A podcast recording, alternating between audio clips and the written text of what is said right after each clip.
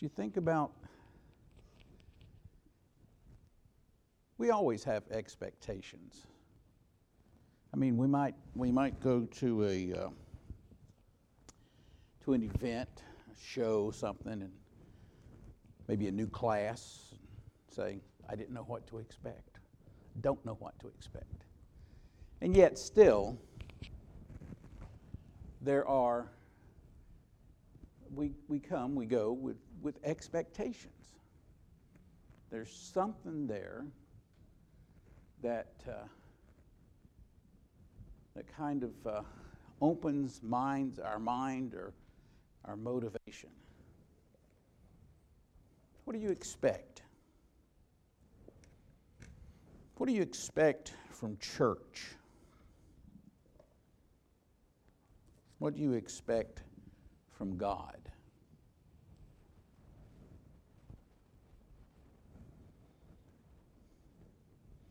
A year or two back, we, at least uh, Debbie and I talked about the book Great Expectations.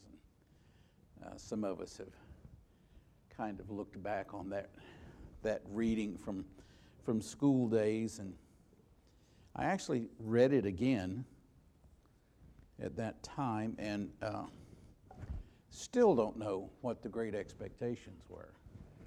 Uh, but it was certainly a much more interesting uh, reading for a man of 60 some, some years um, than for, for a boy of 17. But um, so we have expectations, and I don't want you to hear this morning that having expectations is a bad thing in and of itself.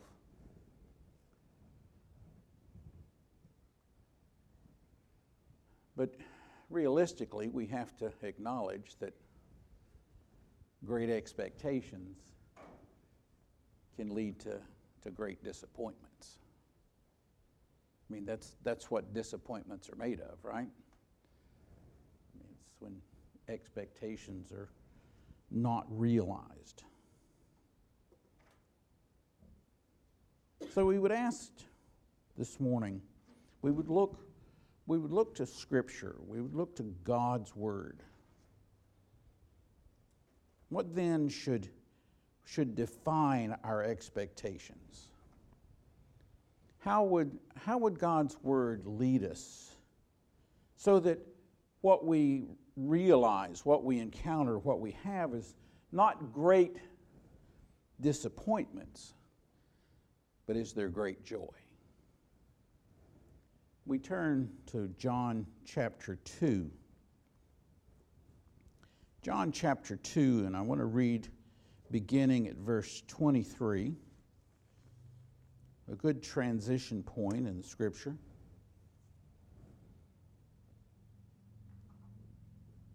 John chapter 2, verse 23. Now, when he, that was Jesus, when Jesus was in Jerusalem, at the Passover feast, many believed in his name when they saw the signs that he was doing.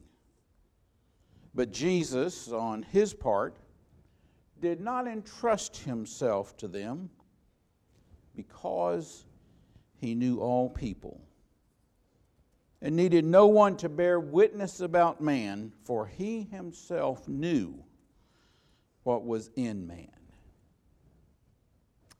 as we consider this text, let's note that the term signs in the Gospel of John is synonymous with uh, what we would understand to be miracles.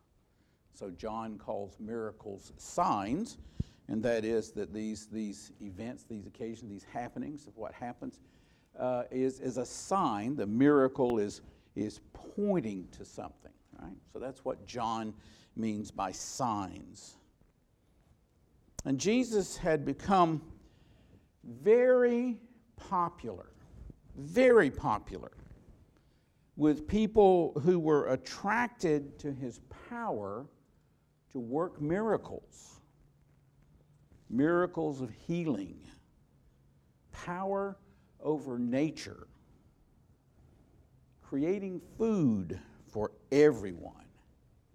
even raising the dead back to life. Attracted. People were falling all over themselves to get close to Jesus. Here was a man with charisma greater than Jim and Tammy Faye Bakker. Celebrity doesn't begin to describe how people flocked to Jesus. More than Jesus Christ superstar, for these people, he was the cure for cancer, grandma's home cooking, and General George Patton all rolled into one.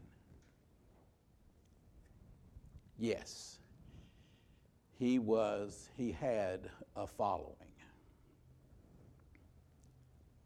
But then we look for that, oh, so important little bitty word. But Jesus. But Jesus. So we have a, a, a turnover here, a, a flip flop, a reversal. But Jesus. And now we are, as so often we are in the Bible, confronted with the great contrast between what people are doing and what God is doing. Man's will, God's will. But Jesus, but God, but God the Son and what we see here is an encounter, a contrast between what people thought and what Jesus knew. For these people in these early days of Jesus' earthly ministry, they had expectations. They had a growing expectation that this superstar, this, this healer, this, this giver of gifts, this great man was going to destroy, miraculously, by his power, destroy the hated Roman occupation army there in Israel and restore their nation restore their nation to its former greatness as known under their King David. Many believed in his name. Means that a lot of people had bought in to this expectation. Many people believed in his name. Many people were expecting great things out of this man. However, this was not what Jesus was expecting. This was not what Jesus was preaching, not what Jesus had been encouraging in these people. And so, Jesus, knowing what he knew. Jesus knowing what they thought. Jesus aware of their expectations did not entrust himself to them. What they thought they wanted was not what Jesus knew they needed. for a, a physical conquest of the world, the, the, the fulfillment of their expectations. This, this, this conquest, this exaltation of a, of a, a worldwide uh, reign and rule, this would do the people no good. And from that day, if, if you reflect on, on all of history up to that time, we see that God was proving this point time and time again. Remember the flood? What was that all about? God, God looked down upon the earth and he saw that it was full of what? It was full of evil. And God said, forgive the paraphrase, but God said, I ain't putting up with this. And he brought that great flood and, and he wiped out all of the evil mankind, save Noah and his family. And then he, he, he dried up all that water. The, the dry land came out. Noah and his family stepped out of the ark, having been saved by God's grace from this, this calamity, this destruction. And they walked out on dry land. And how long did it take? How long did it take before they were right back where they had been? How long did it take before evil once again reigned in the earth?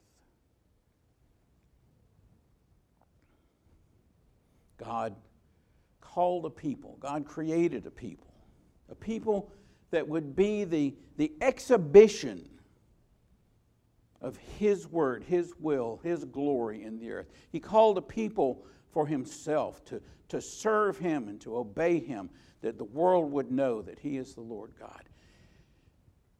And He brought them. He brought them into a land that was described as flowing with milk and honey.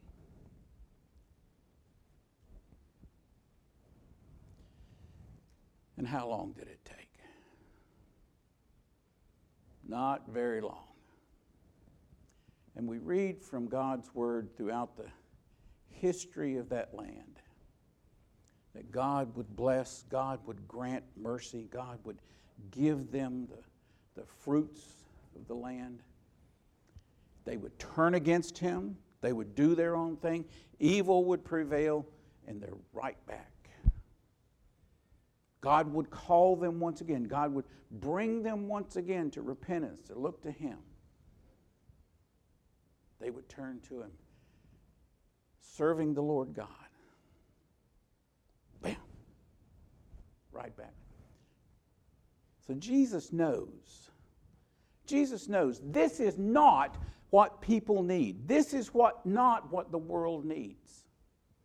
The expectation of this, this crowd, these followers, these people who have, have every sense of his, his marvelously wonderful greatness. He knows that their expectations are not what they truly need, but rather, God had a plan. God had not been failing. God wasn't failing in his purpose for creation during all this time, but rather, God was demonstrating his purpose for his creation. A purpose that, that wouldn't last just a few years, a purpose that wouldn't just last a, a hundred years, a purpose that, that wouldn't last just for a millennium, God was demonstrating that He was going to accomplish His purpose for His creation that would last for all of eternity. Jesus, Jesus knew what was in man. Jesus knew that what the world needed was not physical change, what the world needed was a spiritual change. So we pick up the story. Unfortunately, a great big fat three has been interposed in the scripture, but it's a continuation of the same story. And we pick up at John chapter 3 in verse 1. Now there was a man of the Pharisees named Nicodemus, a ruler of the Jews. This man came to Jesus by night and said to him, Rabbi, we know that you are a teacher come from God. For no one can do these signs that you do unless God is with him. Jesus answered him, Truly, truly, I say to you, unless one is born again, he cannot see the kingdom of God. Nicodemus said to him, How can a man be born when he is old? Can he enter a second time into his mother's womb and be born? Jesus answered, Truly, truly, I say to you, unless one is born of water and the Spirit, he cannot enter the kingdom of God. That which is born of the flesh is flesh, and that which is born of the Spirit is spirit. Do not marvel that I said to you, You must be born again. The wind blows where it wishes, and you hear its sound, but you do not know where it comes from or where it goes. So it is with everyone who is born of the Spirit. Nicodemus said to him, How can these things be? Jesus answered him, Are you a teacher of Israel, and yet you do not understand these things? Truly, truly, I say to you, we speak of what we know and bear witness to what we have seen, but you do not receive our testimony. If I have told you earthly things and you do not believe, how can you believe if I tell you heavenly things? No one has ascended into heaven except he who descended from heaven, the Son of Man. And as Moses lifted up the serpent in the wilderness, so must the Son of Man be lifted up, that whoever believes in him may have eternal life. For most all of us, this is not an unfamiliar text. And I don't want to spend a, a lot of time on Nicodemus. For I think it suffices if we just recognize that Nicodemus is every man. Nicodemus is everybody. For Nicodemus in this text, in verses 1 through 15, is paralleled with the world in verses 16 through 19. So Nicodemus is representative of mankind. And as Jesus speaks to Nicodemus, he is speaking to all the girl, all the world. Again, we see a, a confrontation between what a man thought and what Jesus knew. A powerful man, a learned man, a religious man a singular man. He avoids the crowds and he finds Jesus in the evening for a personal, face to face interview. He's respectful, complimentary, and allows that the signs Jesus does, remember the miracles, he allows that the signs Jesus does are in fact his bona fides they accredit Jesus with the required wisdom and power to grant Nicodemus, the world, what he desires. But Jesus, on his part, did not entrust himself to him because he knew all people and needed no one to bear witness about man, for he himself knew what was in man. Jesus responds directly to the man's greatest need. Truly, truly, Jesus says, unless one is born again, he cannot see the kingdom of God. Jesus knows that the man has come to him out of an expectation, out of a desire that, that he, would, he would commune with God He wants to, to be with God, to live with God, to be like God. I hope that phrase rings a bell with you because we know somebody else that wanted to be like God. He wants to get away from the evil, the hatred, the suffering, the death that is the plight of all men. Knowing this, Jesus tells him what is required. Unless one is born again, he cannot see the kingdom of God. But the man would spar with the Son of God. How can a man be born when he's old? Can he enter again into his mother's womb? It would be preposterous foolishness. A physical impossibility.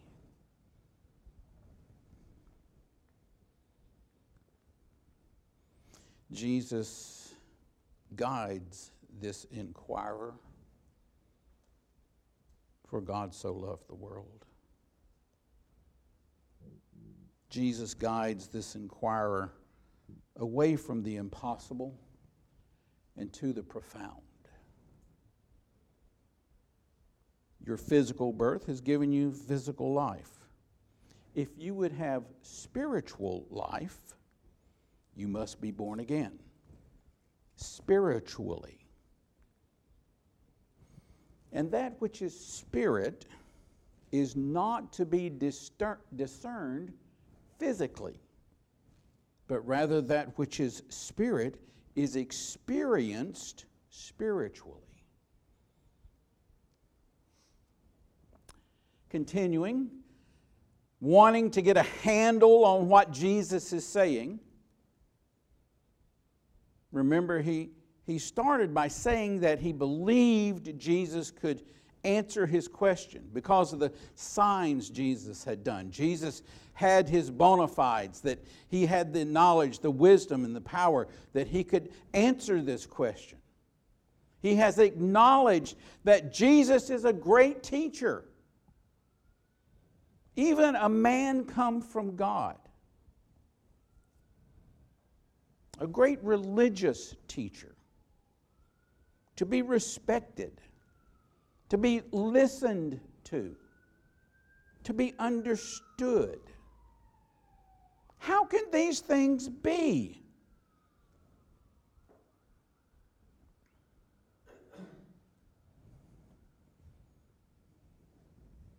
I'm reluctant to cast aspersions onto modern day religion.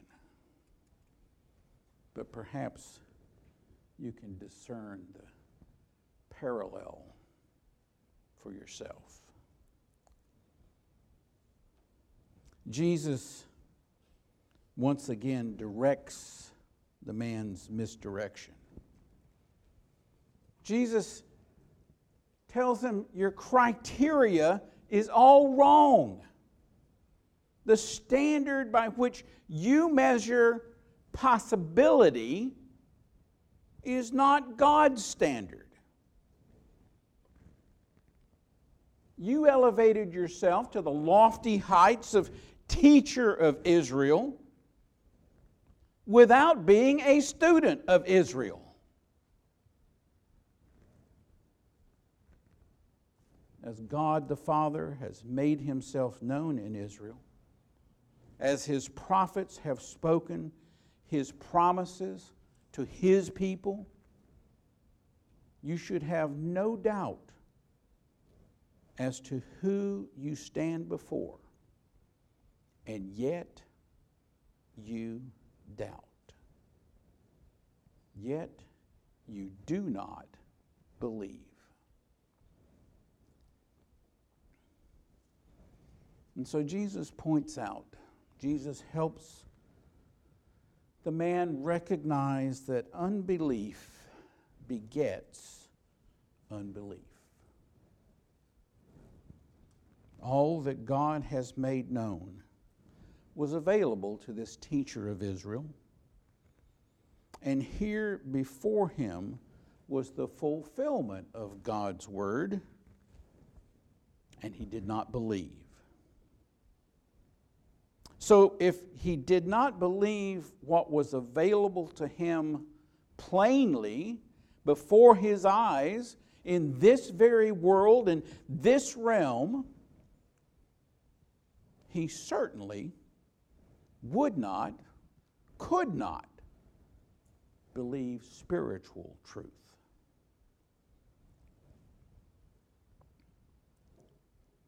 Nicodemus,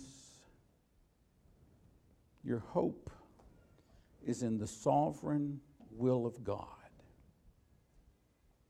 As he miraculously healed those who looked upon the serpent that Moses held aloft, so Jesus will be held aloft as the Messiah, the Christ, the fulfillment of God's purpose to give eternal life to those who believe.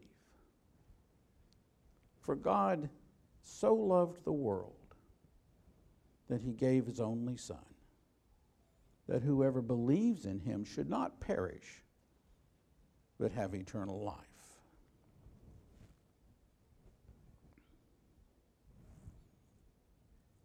The ways of man have not changed. The heart of humanity is as hard as a rock. We still want to see military victory in the world. We still want to see success that comes with a chicken in every pot. We still want to build a Tower of Babel according to our own wisdom, according to our own intellect, according to our own power, according to our own morality. We still want God to do our bidding. And so many, so very many, are so often disappointed that God is not a puppet to be manipulated by us.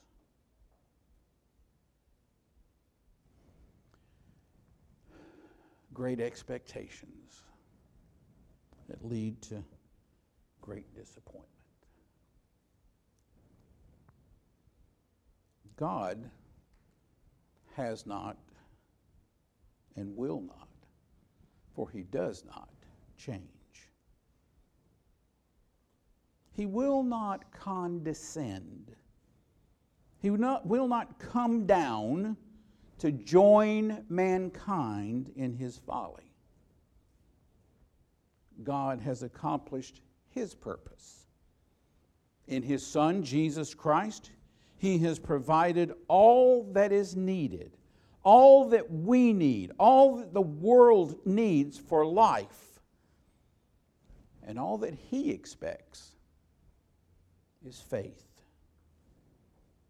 Whoever believes in Him.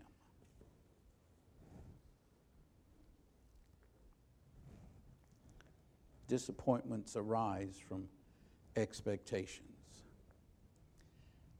We all experience that. We all know that.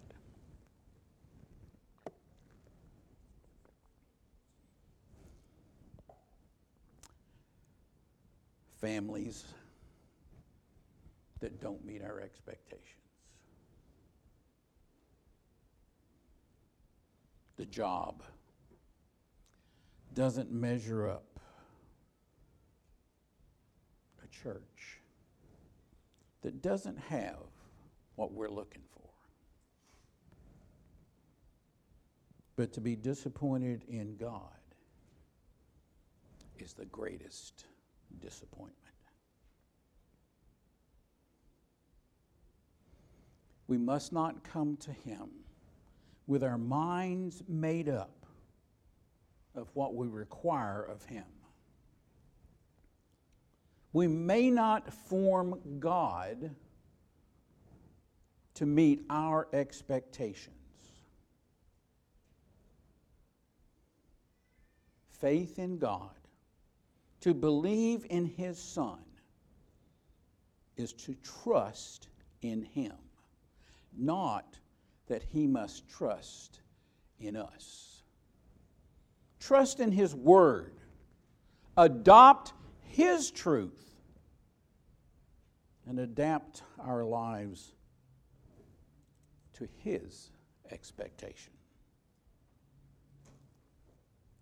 Jesus has told us heavenly things glorious, marvelous, wonderful, heavenly things. Jesus said, It is the Spirit who gives life, the flesh is no help at all. The words that I have spoken to you are spirit and life.